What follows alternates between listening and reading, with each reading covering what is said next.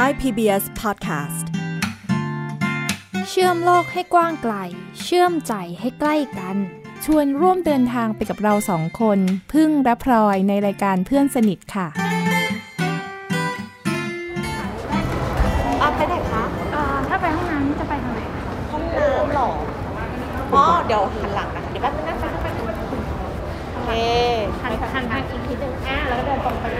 ตรงไปถึงเลยไหมคะอ่าแต่แคสแต่แคสอ๋อโอเค ขอบคุณนะคะ รายการเพื่อนสนิทวันนี้ค่ะ พี่พึ่งพลอยมีเรื่องอยากจะเล่าให้ฟัง วันก่อนพลอยกับพ่อนั่งรถไปด้วยกันค่ะ พ่อก็ขับรถพลอยก็นั่งไป แล้วมันเกิดปวดท้องขึ้นมาอย่างรุนแรง แล้วพ่อก็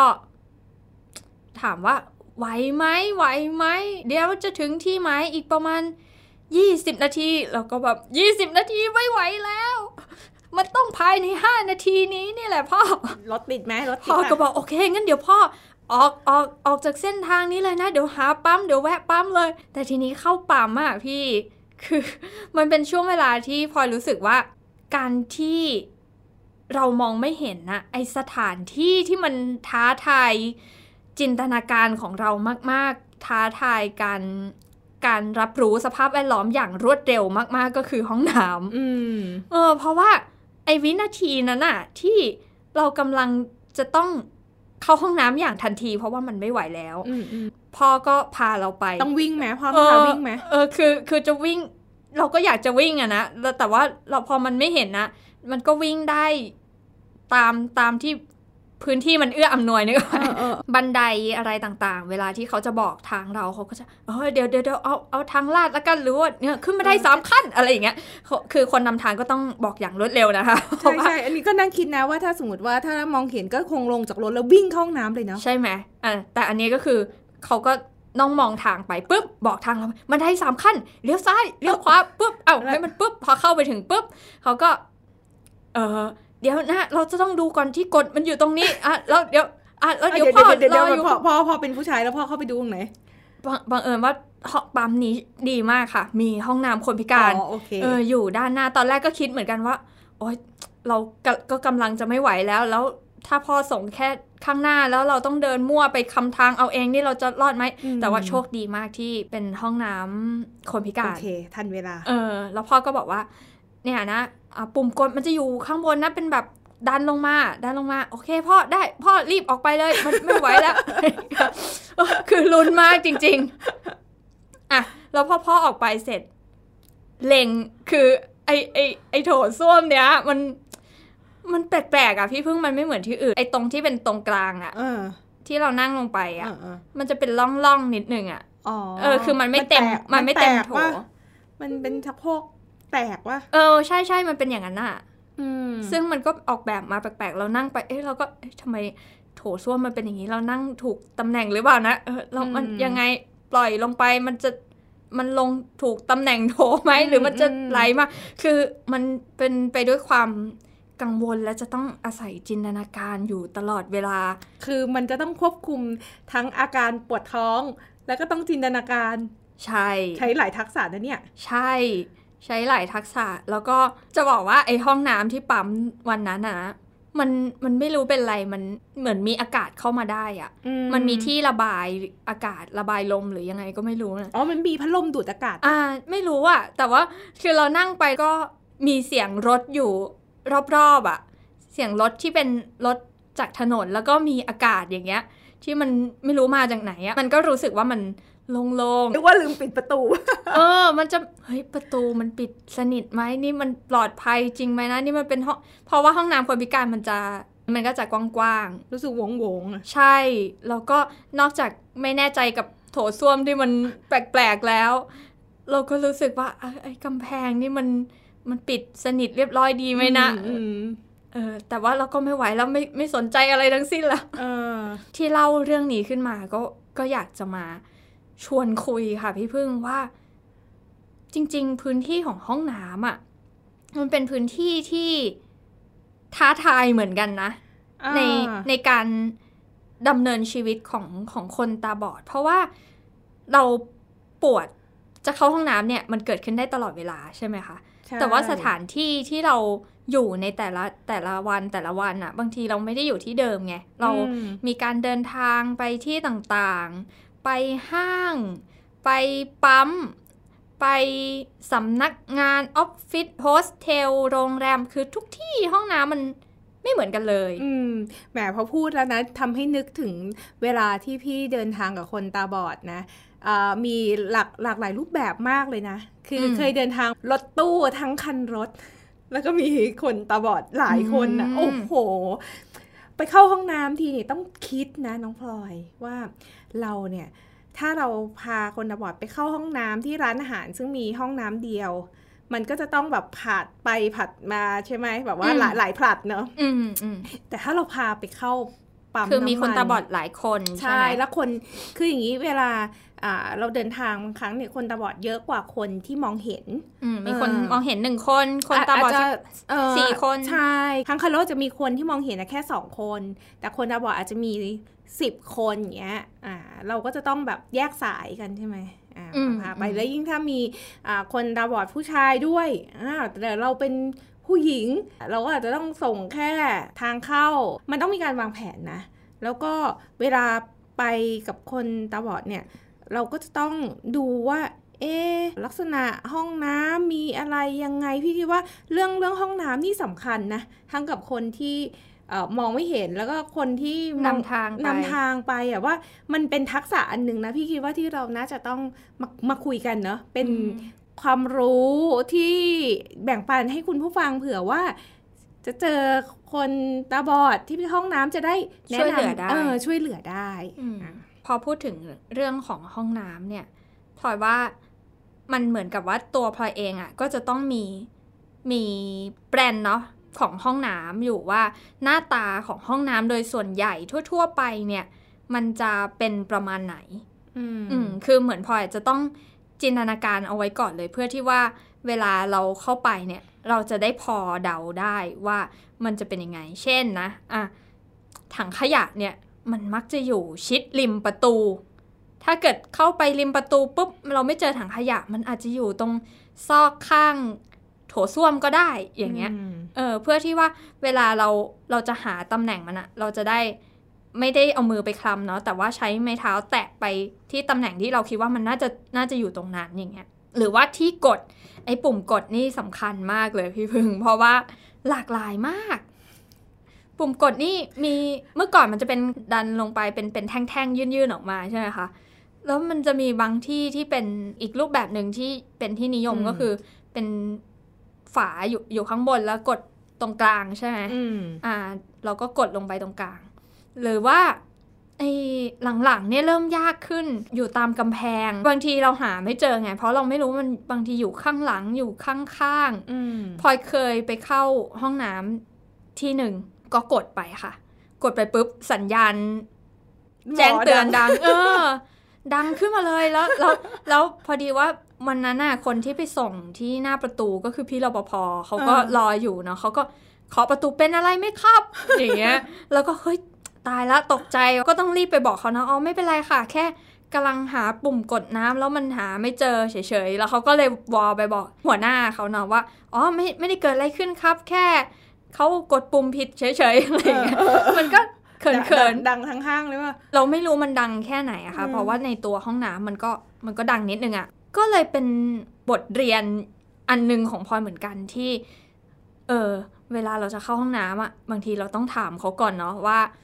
ปุ่มกดมันเป็นยังไง มันอยู่ตรงไหน เผื่อว่าเราจะได้หามันเจอได้ เร็วขึ้นง่ายขึ้นไม่ไปกดผิดไอ้ไอ้เรื่องตำแหน่งเนี่ยสำคัญมากเลยเพราะว่าพี่เคยไปเข้าห้องน้ำน่าจะไปกับน้องพลอยด้วยครั้งหนึ่งที่น้องเข้าไปแล้ว หาปุ่มกดไม่เจอแล้วน้องก็อยู่ในห้องน้ำนานมากเลยอะแล้วพี่ก็กำลังถามหาอยู่ แล้วพี่ก็ถามว่า น้องพลอยยังไม่เสร็จดีกว่าเป็นไรเปล่าน้องน้องบอกว่า หาปุ่มกดไม่เจอแล้วพี่บอกว่าอ๋อมันอยู่ที่กำแพงอะไรอย่างเงี้ยอ่าใช่เพราะว่าไอ้ที่เงียบไปนี่ก็คือมือกำลังคลำหาเออคลำอยู่ว่าเอ้ยมันอยู่ตรงตำแหน่งไหน เพราะว่ากำแพงมันจริงมันก็กว้างมากเนาะเราก็จะต้องเดาว่าโอเค มันอยู่ด้านหลังชักโครก หรืออยู่ด้านข้างอยู่ข้างบนกำแพงส่วนข้างบนหน่อย หรือว่ากำแพงต่ำเตี้ยลงมาหน่อยอย่างเงี้ยแต่ไอ้ที่ น่าเป็นห่วงนะ คือไอ้เทคโนโลยีที่เป็นชักโครกอัตโนมัติอะสำหรับคนที่มองไม่เห็นน่ะเป็นห่วงว่าอะไรไหมคำไปโดนปุ่มผิดแล้วน้ำฉีดขึ้นมาอ่าใส่เสื้อผ้า เพราะว่าขนาดพี่มองเห็นตอนที่ชักโครกรุ่นเนี้ย มันมาใหม่ๆในห้างอะอืมเราก็ไปลองเข้า แล้วก็กดกด กดไปกดมากดผิด น้ำที่จะฉีดชำระเนี่ย ขึ้นขึ้นมาโดนเสื้อ ห้องน้ำที่เป็นปุ่มกดข้างๆ เพื่อที่จะกำหนดการไหลเปลี่ยนจากสายฉีดมาเป็นมาเป็นน้ำที่ไหลออกมาจากตัวชักโครกเองอย่างเงี้ยเคยเจอครั้งแรกเลยตอนไปที่ญี่ปุ่นค่ะอืมมันก็แอบยากสำหรับคนตาบอดเหมือนกันนะ จริง ๆ ที่ญี่ปุ่นเนี่ยมันดีมากตรงที่ว่า เวลาเขาออกแบบอะไรมา เขาก็คิดถึงคนตาบอดเนาะอันเนี้ยจะมีอักษรเบรลภาษาญี่ปุ่นอืมกำกับอยู่นะ ถ้าพอจำไม่ผิด แต่ว่าประเด็นคือเราอ่านเบรลภาษาญี่ปุ่นไม่ออกเออเราก็ต้องอาศัยถามพ่อถามแม่อยู่ดีว่ากดปุ่มไหนมันคืออะไรอย่างเงี้ยค่ะ อืมก็ก็ช่วยได้แต่ว่าพอมาในไทยอะพอมาเจอปุ๊บพลอยก็เพิ่งรู้ว่าเออมันมีแบบนี้ในไทยแล้วเนาะที่เป็นเป็นปุ่มกดตอนที่เดินเข้าไปพร้อมพี่ในห้องน้ำวันนั้นนะคะนี่นะแล้วห้องน้ำที่มีกว้างมากเลยบอกเลยถ้ามาคนเดียวนะน้องจะหาไม่เจอนี่คือในห้องน้ำนะในห้องน้ำคือคือโซนที่เป็นห้องน้ำชักโครกซึ่งทุกห้องเป็นอัจฉริยะหมดเลยเอ้ยกดดีๆนะเดี๋ยวน้ำฉีดใส่หน้าโอ้แล้วทำไมปุ่มมันเยอะอย่างเงี้ยเดี๋ยวเดี๋ยวเดี๋ยวเย็บทั้งกดเอ่ออันนี้นะเลื่อนเลื่อนที่ฉีดก้นเนี่ยขึ้นลงได้นะ แล้วก็อันนี้ dry นี่อันนี้คือ stop อันนี้คือฉีดน้ำอันนี้ที่กดมันเป็นอ๋อเป็นปุ่มนี้ฮะที่กดเป็นปุ่มอ่าออกมามันก็จะกว้างมากเลยอะแล้วน้องก็มาแล้วทางแล้วซ้ายก็คือตรงนี้ก็เป็นห้องน้ำเหมือนกัน ใช่ใช่ไหมมีทั้งหมดสองเป็นฝั่ละสามห้อง เวลาพาคนตาบอดเข้าไปในห้องน้ำเนี่ย สิ่งที่กังวลก็คือเรื่องของเทคโนโลยีเนาะ เพราะว่าเดี๋ยวนี้ห้องน้ำบางห้องน้ำเนี่ยมันมีนอกจากชักโครกอัตโนมัติแล้วเนี่ย มันยังมีถังขยะอัตโนมัติด้วยนะ น้องพลอยที่ใช้ระบบเลเซอร์จำได้เลยพาคนตาบอดไปทำกิจกรรมที่โรงแรมแห่งหนึ่ง ถังขยะเป็นแบบ ระบบเซ็นเซอร์อะน้องพลอยมต้องเอามือไปไปไปปัดจ่อโดนแล้วมันจะเปิดให้ ใช่ แต่ว่าไม่มีที่เหยียบเนาะอ่าแล้วก็ปรากฏว่าคือคือเพื่อรักษาความสะอาดไง ใช่ แล้วปรากฏว่าคนตาบอดคนเนี้ย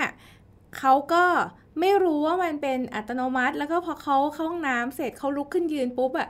มือมันมือเขาก็ไปเหมือนไปผ่านตรงเซ็นเซอร์ ถังขยะมันก็เปิดเด้งขึ้นมาเขาก็ตกใจอ่าเขาก็พี่ก็รออยู่ข้างนอกเขาเอ้ย คือเขาก็ตกใจ แล้วบอกอะไรอะบอกอ๋อถังขยะมันเป็นระบบเซ็นเซอร์เขาก็บอกว่าอ่าตกใจหมดเลยเพราะว่ามันเด้งขึ้นมาแล้วก็โดนมือเขาใช่ไหมอ่าเออ ก็เลยบอกว่าเออแล้วเอ๊ะเอ๊ะเทคโนโลยีพวกเนี้ยสำหรับคนที่มองไม่เห็นแล้วอะบางทีเขาก็ไม่รู้เนาะว่ามันคือระบบอะไรไงอ่า แล้วมันมันอัปเดตไปถึงไหนแล้วใช่เหมือนกันนะพ อพูดถึงเซ็นเซอร์เนี่ยพอนึกถึงอ่างล้างมือกำลังจะพูดเหมือนกัน คืออ่างล้างมือเนี่ยมีมีวิธีการเปิดน้ำเนี่ยหลากหลายมาก อย่างแรกสุดก็คือหมุนใช่ไหมอ่าสมัยก่อนหมุนเป็นกลมๆแล้วก็หมุน อย่างที่สองก็คือ ดันขึ้นลงอืมดันขึ้นลง หรืออย่างที่สามก็คือเป็นดันซ้ายดันขวา อย่างที่สี่คือเซนเซอร์ คือเวลาเราไปแตะที่อ่างเนี่ย บางทีต้องต้องเดาแล้วว่าอ่างนี้เป็นแบบไหนนะเดี๋ยวลองบิดดูก่อนนะเหมือนขึ้เหมือนต้องลุ้นซ้ายขวา ต้องหรืรู้อเปว่าล่าจะเจอระบบไหนใช่ไหมใช่ แล้วก็เซนเซอร์เนี่ยมันมันอยู่หลายตำแหน่งอะค่ะบางอ่างอยู่ข้างล่างใช่อยู่ใต้ก๊อกบางอ่างอยู่ข้างๆเราก็ไปแตะข้างๆก่อนแล้วมาจอดที่น้ำบางทีเราเอื้อมมือไปแล้วก็จอดแล้วทำไมมันไม่ไหล เพราะว่าเราแตะไม่ถูกตำแหน่งอย่างเงี้ยค่ะ อือืมม แล้วเราก็ไม่เห็นด้วยเราไม่รู้ว่าตัวเซ็นเซอร์ของอ่างเนี้ยอยู่ไหน เพราะฉะนั้นคือถ้ามันเป็นพื้นที่ที่เราคุ้นเคยอ่างที่เราคุ้นเคยเราก็จะรู้ แต่ว่าพอเราเดินทางไปเรื่อยๆ เราไปเจอสถานที่ใหม่ ๆ เราก็ต้องมาทำความรู้จักห้องน้ำใหม่อยู่เสมอๆอะไม่แล้วมันก็มีว่าถ้าอ่างนั้นเสีย แล้วก็คนตาบอดก็จะไม่รู้ก็นึกว่าหาเซ็นเซอร์ไม่เจออีกนะ เพราะว่าบางทีคือ อ่างอื่นเนี่ยก็เป็นเซ็นเซอร์ใช่ป่ะอ่าแล้วอ่างนั้นเสียบางทีคนตาบอดก็บอกเซนเซอร์อยู่ไหนเพราะแต่จริงๆแล้วอ่างมันเสียเขาไม่รู้เขานึกว่าเขาหาเซนเซอร์ไม่เจอ หรือบางทีจ่อหาเซนเซอร์ แต่ปรากฏว่าแค่บิดเฉยๆเออก็ก็ยากแล้วก็มีจริง ๆ เซนเซอร์นี่มันมันเป็นระบบที่เอามาใช้เยอะมากนะ ทั้งเรื่องของโฟมล้างมือด้วยใช่ไหมคะบางทีอ่าแตะใช่ไปใช่ไม่แค่จ่อปุ๊บก็ไหลออกมาเองอ่าอย่างเงี้ยเออเพื่อความสะอาด แต่ว่าพอเป็นคนตาบอดปุ๊บ ก็ยากเหมือนกัน เพราะเราไม่รู้ว่ามันต้องจ่อตรงไหน อันไหนคือตำแหน่งของโฟมล้างมือคือต้องอาศัยคนช่วยบอก อืม จริง ๆ อยากจะแชร์ประสบการณ์ว่า เวลาพาคนตาบอดเข้าห้องน้ำค่ะ เรื่องของตำแหน่งเนี่ยมันไม่ใช่ไม่ใช่แค่ปุ่มกดนะ ไม่ใช่แค่ถังขยะนะน้องพลอย มันมีอีกเรื่องหนึ่งที่จะต้อง บอกคนตาบอดด้วยถ้าถ้าเราเป็นคนนำทางนะคะ ก็คือสิ่งของที่มันวางเอาไว้ข้างหลังชักโครกอ่าอ่าแบบเหมือนห้องน้ำตามบ้านตามร้านใช่ต่างเพราะว่าเคยมีประสบการณ์ค่ะ พาคนตาบอดไปเข้าห้องน้ำที่ร้านอาหารร้านหนึ่งคือห้องน้ำเขาแคบอะน้องพลอยๆอ่าไออ่างล้างหน้าล้างมือเขาอะไม่มีที่วางสบู่สำหรับล้างมือเขาก็ไปวางอยู่ที่ข้างบนชักโครก แล้วก็ส่งคนตาบอดเข้าไปในในห้องน้ำเราก็ไม่ได้ดูเนาะเราก็อ่าส่งเขาไปปุ๊บ สักพักหนึ่งก็ได้ยินเสียงโครมครามอืมเป็นเสียงของหล่นนะคะเขาหาปุ่มกดชักโครกใช่ไหมมือก็ไปปัดโดน ไอ้ขวด ไอ้สบู่ล้างมืออะก็ก็หล่นลงมาที่พื้นอย่างเงี้ยค่ะอืมจริง ๆก็คือถ้าเราพา คนตาบอดไปเข้าห้องน้ำอะสิ่งที่จะต้องดูก็คือ ดูว่ามันมีอะไรที่เขาอาจจะเผลอไปปัดโดนแล้วก็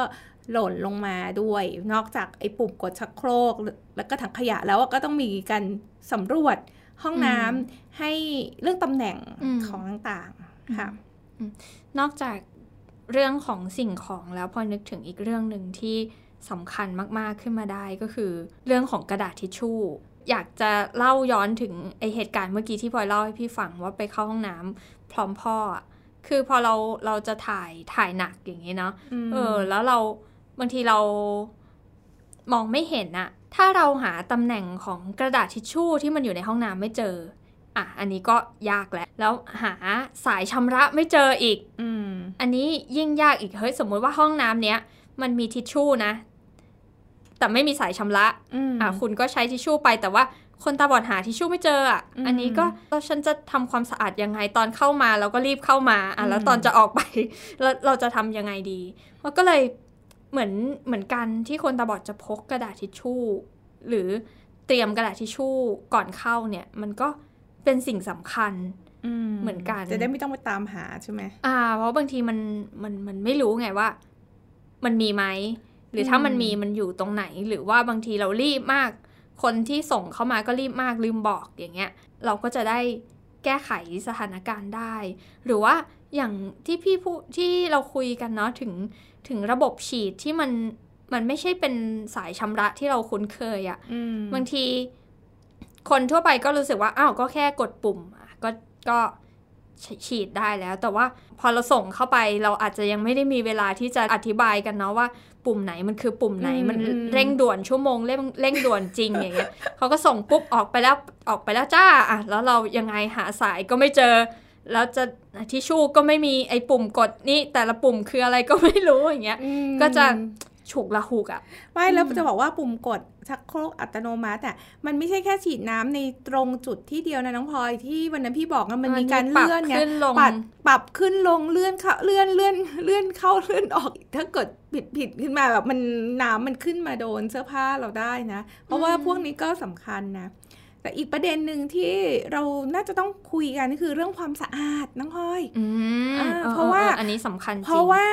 คนตาบอดเขาจะมองไม่เห็นว่าชักโครกนั้นน่ะ มีของเก่าของใครเหลือค้างไว้หรือเปล่า หรือขอบชักโครกเนี่ยสกปรกไหมซึ่งตรงนี้มันเป็นสุขอนามัยนะน้องพลอย ใช่เลยค่ะ อย่างเวลาพอจะไปเข้าห้องน้ำเนี่ย ถ้าเราไปเจอชักโครกที่มันมันเปียกอะเราก็จะรู้สึกว่าเออชักโครกเนี่ยมันมันไม่สะอาดเปล่า เราไม่รู้ว่าไอ้น้ำที่มันเปียกเนี่ยมันคือน้ำจากสายชำระ หรือว่ามันคือน้ำจากปัสสาวะหรือเปล่าหรือยังไงอืมแล้วก็จะรู้สึกไม่มั่นใจขึ้นมา แต่ถ้ามันมีคนที่ช่วยมองช่วยดูให้เราก่อนที่เราจะเข้าอะ เราก็อาจจะรู้สึกอะขับถ่ายได้ปลดทุกข์ให้มันปลดเปลื้องจริง ๆ ไม่ใช่อืมปลดทุกข์ปลดไปกังวลไปอย่างตอนที่พลอยเล่าให้ฟังตอนแรก เพราะว่าเวลาพี่พาคนตาบอดไปเข้าห้องน้ำอะอย่าง ตามปั๊มหรือว่าตามร้านอาหารชักโครกก็ไม่ไม่ได้นะน้องพลอยต้องใช้ขันแทนอย่างเงี้ยอ่าอ๋ออ่าก็ต้องอธิบายว่าขนาดของอ่าง มันเป็นนาทีเร่งด่วนจริง ๆ นะ คือเราอาจจะมันด่วนมากจนไม่มีเวลาอธิบาย แล้วจะบอกว่าเข้าห้องน้ำตามห้างหรือตามปั๊มก็ยังโอเคนะ แต่ปราบเซียนคือห้องน้ำตามร้านอาหาร เพราะว่าอ่อ่มันมันจะมีรายละเอียดที่เขายิบว่าย่มัอนยอะบางอันน่ะมันเป็นตามบ้าน และจำได้เลยวันนั้นอะ มันมี step ด้วยอะ ที่น้องจะต้องก้าวขึ้นไปนิดนึง แล้วถึงจะถึงชักโครถึงชักโครกแล้วก็ได้ชักโครกก็เสียก็จะต้องใช้ขันในการราดทำความสะอาดแล้วก็ต้องบอกว่าขันนะมันอยู่ตรงนี้นะแล้วอ่างอยู่ตรงนี้นะ แล้วก็พอราดเสร็จแล้วลงมาระระวังลื่นนะ เพราะว่าพื้นห้องน้ำมันเปียกแล้วมี step อีกเพราะว่ามันเป็นพื้นที่ที่ท้าทาย skill ของของคนตาบอดที่จะจินตนาการสร้างสรรค์นึกภาพของ พื้นที่ตรงนั้นออกมา แล้วก็สำรวจหาสิ่งที่เราต้องการให้เจอให้ได้ แล้วก็ท้าทายคนที่นำทางที่จะต้องอธิบาย โดยใช้ถ้อยคำที่กระชับรวดเร็วและเข้าใจง่าย อย่างสมมติเราจะบอกว่าที่กดมันอยู่ทางขวาอย่างเงี้ย ขวาใคร ขวาขวาเขาขวาเรา ขวาตอนนั่งหรือขวาตอนเดินเข้าไปอย่างเงี้ย เออไม่คือแล้วจริง ๆ มันมีคือรายมันละต้อเอีงยดมันเยต้องอะเคลียร์นะใช่มันต้องมันภาพมันต้องเคลียร์ อีกอันหนึ่งนะ ที่จะต้องรู้เหมือนกันนะ น้องพลอยคือเรื่องกรอนประตู เพราะว่าจำได้ไหมว่ากรอนเสีย แล้วคราวนี้ปิดไม่ได้ น้องก็น้องก็จะต้องรีบเข้าห้องน้ำคนที่นำทางก็จะต้องยืนปิดประตูห้องน้ำไว้ให้ เพราะว่าเดี๋ยวเฝ้าให้อะแต่ว่าถ้าบางครั้งเนี่ยคนที่นำทางอะไม่ไม่ได้ดูว่ากรอนเสียไม่เสียแล้วก็อะเข้าไปแล้วก็เดินกลับไปนั่งรอ อีกที่หนึ่งอะคนตาบอดก็จะปิดประตูไม่ได้ ทักษะการเข้าห้องน้ำเนี่ยมันท้าทายมาก เพราะว่ามันมีความเร่งด่วนของกระบวนการร่างกายที่รอไม่ได้เนาะแล้วมันก็จะต้องมีสิ่งที่ต้องดูคือเรื่องสุขอนามัย เรื่องความปลอดภัยเรื่องต่างๆ เป็นเรื่องที่สำคัญมากจริงๆนะน้องพลอย เวลาที่เราพูดถึงห้องน้ำเนี่ยเราก็จะนึกถึงห้องน้ำคนพิการขึ้นมาก่อนเป็นอันดับแรกใช่ไหมคะ แต่ว่าจริง ๆ แล้ว คนตาบอดก็เข้าห้องน้ำทั่ว ๆ ไปปกติได้เลยเนาะคือ คือห้องน้ำคนพิการเนี่ยอาจจะออกแบบมาให้มันเหมาะสมสำหรับคนที่นั่งวีลแชร์ เพราะฉะนั้นพื้นที่มันก็อาจจะต้องกว้างหน่อย เพื่อที่จะให้รถวีลแชร์เข้าไปได้ ประตูเป็นแบบบานเลื่อนอย่างเงี้ยเนาะแต่ว่าสำหรับคนตาบอดก็คือก็เข้าได้ในห้องน้ำคนพิการหรือห้องน้ำทั่วไปก็เข้าได้ บางคนที่พาไปส่งอย่างเงี้ยค่ะ อาจจะ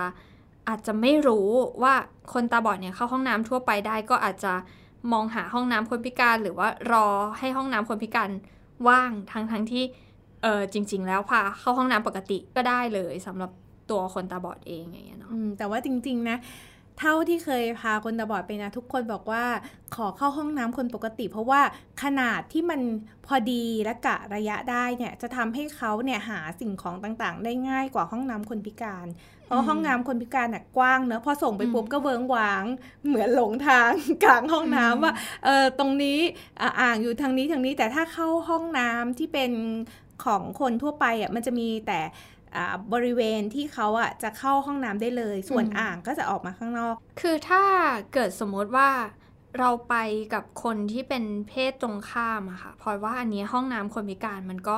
มีประโยชน์นะ มันช่วยได้ตรงที่ว่าเขาส่งเราได้ง่ายอย่างเวลาที่พลอยไปกับคุณพ่ออย่างเงี้ยเออพ่อก็ส่งเราตรงหน้าห้องน้ำคนพิการได้แล้วเราก็เดินเข้าไป ทีเนี้ยพอเข้าไปเสร็จ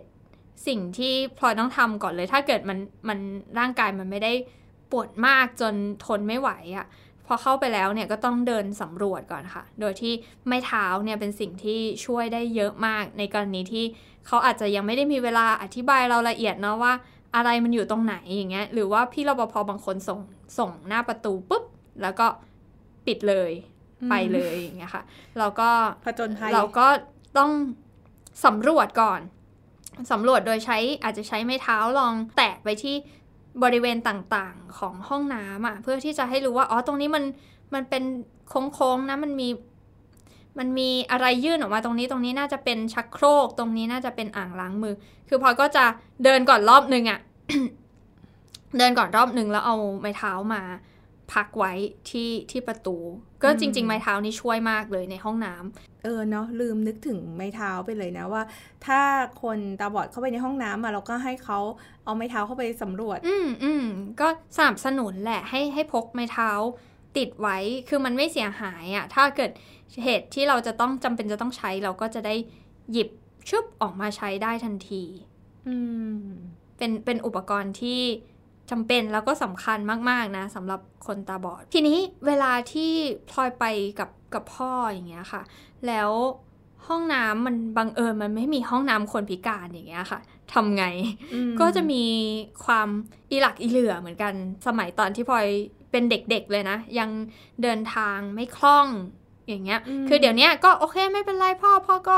พ่อก็ส่งพลอยตรงนี้แล้วเดี๋ยวพลอยก็ใช้ไม้เท้าเดินเข้าไปหรืออะไรอย่างเงี้ย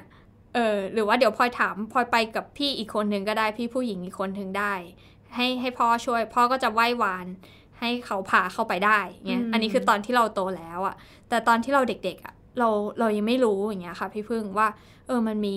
ห้องน้ำหญิงห้องน้ำชายแล้วพอเราจะเข้าไปในโซนตรงนี้ที่มันเป็นห้องน้ำหญิงไม่ได้ พ่อก็จะแอบกังวลกังวลหน่อยๆนะพ่อก็จะส่องส่องดูก่อนว่า เอ้ยมัน มันมีคนอยู่เปล่าวะ เราจะพาลูกเราเข้าไปเนี่ย เออเดี๋ยวได้เขาไหมจะเดี๋ยวเขาจะตกใจใช่ไหใช่มใช่คือ คือพอจำได้ว่าตอนพอเด็ก ๆ ก็มีเนี่ยพ่อบอกเดี๋ยวเดี๋ยวพ่อดูก่อนนะ เราก็เอ๊ะทำไมต้องดูนะ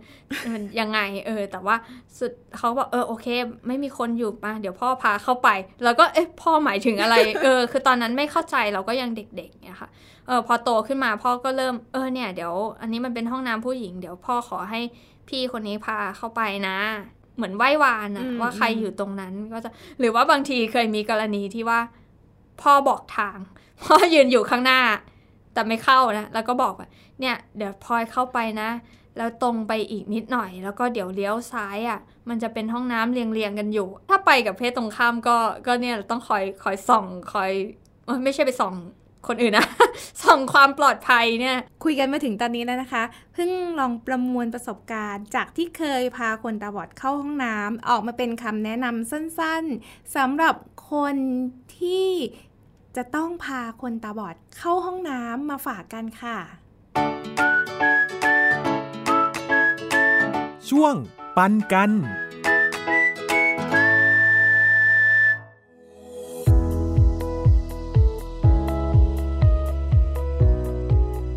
ำแนะนำสำหรับการพาคนตาบอดเข้าไปในห้องน้ำนะคะ อย่างแรกเลยคือสำรวจเรื่องความสะอาดค่ะ ว่าห้องน้ำห้องนั้นมีความสะอาดมากเพียงพอ หรือยังถ้ายังนะคะก็อาจจะช่วยดูแลในเรื่องความสะอาดก่อน เพราะว่า คนตาบอดจะไม่รู้ว่าตรงไหนที่อาจจะมีน้ำเลอะเทอะหรืออะไรเงี้ยนะคะก็ก็ช่วยดูแลให้ก่อนเนาะเรื่องความสะอาด หรือเปลี่ยนห้องนะคะ บางห้องเนี่ยมันมีอะไรที่มันสกปรกอยู่นะคะ ถ้าเป็นมีห้องอื่นเป็นทางเลือกก็ควรจะเปลี่ยนนะคะ อย่างที่สองเลยคือการบอกตำแหน่งค่ะ ตำแหน่งอะไรบ้างนะคะ สิ่งแรกก็คือว่าตำแหน่งของ ชักโครกนะคะ ว่าอยู่ตรงไหน เพราะว่าถ้าเป็นห้องน้ำคนพิการจะกว้างมากนะคะตำแหน่งที่สองก็คือปุ่มกดค่ะ ให้เอามือของคนตาบอดเนี่ยไปแตะตรงตำแหน่งที่จะกดปุ่ม แล้วก็ตำแหน่งของถังขยะค่ะ เพราะว่าเขาอาจจะต้องการทิ้งทิชชู่หรืออะไรก็จะได้รู้ตำแหน่งนะคะ ตำแหน่งทีสี่4 ก็คือตำแหน่งของ อ่างล้างมือค่ะ ถ้าเป็นห้องน้ำคนพิการก็จะมีอ่างล้างมืออยู่ข้างในก็ต้องบอกว่าอ่างล้างมืออยู่ทางทิศไหน แต่ถ้าพาเข้าห้องน้ำปกตินะคะ โดยเฉพาะตามห้างสรรพสินค้าหรือว่าตามปั๊มน้ำมันเนี่ย เวลาเข้าเนี่ยจะมีห้องน้ำเรียงกันเยอะมากใช่ไหมคะ ก็จะต้องบอกพิกัดนิดนึงว่าออกมาแล้วเนี่ยเดินไปทางซ้ายนะคะ ประมาณกี่ก้าวนะคะ อ่างจะอยู่ทางซ้ายทางขวา เพราะว่าเวลาห้องน้ำเราจะออกจากห้องน้ำไม่พร้อมกันใช่ไหมคะ เราก็บอกตำแหน่งให้เขาไปยืนรอ ทั้งหมดนี้ก็จะทำให้คนตาบอดนะคะ เข้าห้องน้ำอย่างถูกสุขลักษณะ แล้วก็ปลอดภัยค่ะ Thai PBS Podcast View the world via the voice. จริง ๆ เรื่องห้องน้ำนี่มีรายละเอียดเยอะมาก ๆนะคะ พี่พึ่งเรายังไม่ได้คุยกันถึงเรื่องส้วมนั่งส้วมยองอะไรอีกนะที่โอ้โหแล้วพลอยเชื่อว่าห้องน้ำเนี่ยก็จะเป็นสิ่งที่มันมีการออกแบบใหม่ ๆ เพิ่มขึ้นมาอีกเรื่อยๆต่อไปใช่เพราะฉะนั้นท้าทายจินตนาการท้าทายคนนำทาง แน่นอนว่าเราจะอธิบายด้วยภาษาอย่างไร เราจะนึกภาพห้องน้ำยังไง ถ้าคุณผู้ฟังได้มีโอกาสเจอคนตาบอดนะคะ ในห้างสรรพสินค้าในห้องน้ำเลยๆก็ลองใช้ทักษะที่เราแนะนำในรายการเนาะไปแนะนำคนตาบอดดูนะคะ แล้วก็จะทำให้คนตาบอดสามารถที่จะเข้าห้องน้ำได้อย่างสะดวก มากขึ้น แล้วก็สบายใจได้นะคะ ว่าโอเคห้องน้ำที่เราเข้ามันสะอาดจริง ปลอดภัยจริง ประตูปิดสนิทจริงใช่อย่างเงี้ยที่สำคัญอย่าลืมนะคะว่าห้องน้ำเข้าได้ทั้งสองอย่างเนาะไม่จำเป็นต้องรอห้องน้ำคนพิการเนาะเดี๋ยวมัวแต่ไปรอคิวห้องน้ำคนพิการนะอาจจะไม่ทันการอืมหรือว่าห้องน้ำคนพิการเนี่ยก็จริง ๆ อยากจะฝากเอาไว้ด้วยว่าเพราะว่ามันบางคนเนี่ยเห็นว่าเอ้ยมันคนไม่ค่อยเข้า ก็จะเอาอะไรไปวางไว้ อุปกรณ์ทำความสะอาดอะไรมาเก็บเอาไว้ในห้องน้ำคนพิการ ซึ่งมันมันไม่ได้เนาะ วันใดวันหนึ่งก็อาจจะมีคนพิการผ่านมาในสถานที่ของเราแล้วเขาจำเป็นจะต้องเข้าก็ได้ เรื่องห้องน้ำนี่มันก็เป็นเรื่องที่มันไม่เข้าใครออกใครอะเวลาถึงเวลามันต้องเข้าแล้วมันก็คือมันต้องเข้าจริงๆอะอืมค่ะอืมมันดูเหมือนเป็นเรื่องเล็กๆเนาะเรื่องห้องน้ำอะไรอย่างเงี้ยแต่จริง ๆ เป็นเรื่องใหญ่แล้วก็เป็นเรื่องที่อยู่ในชีวิตประจำวันของเราทุกคน แล้วพลอยก็เชื่อว่าหลาย ๆ คนก็อาจจะได้มีโอกาสได้พบเจอคนพิการหรือคนตาบอดที่มาเข้าห้องน้ำมาใช้ห้องน้ำร่วมกันกับเราแล้วก็ แน่นอนว่าอาจจะได้มีโอกาสที่จะนำทางช่วยเหลือคนตาบอด เวลาเข้าห้องน้ำด้วยนะคะ วันนี้เวลาของเราหมดลงแล้ว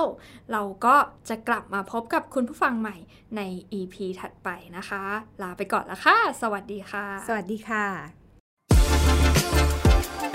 ติดตามรายการได้ทางเว็บไซต์และแอปพลิเคชันของไทย PBS Podcast Spotify SoundCloud Google Podcast Apple Podcast และ YouTube Channel ของไทย PBS Podcast Thai PBS Podcast We the World We the Voice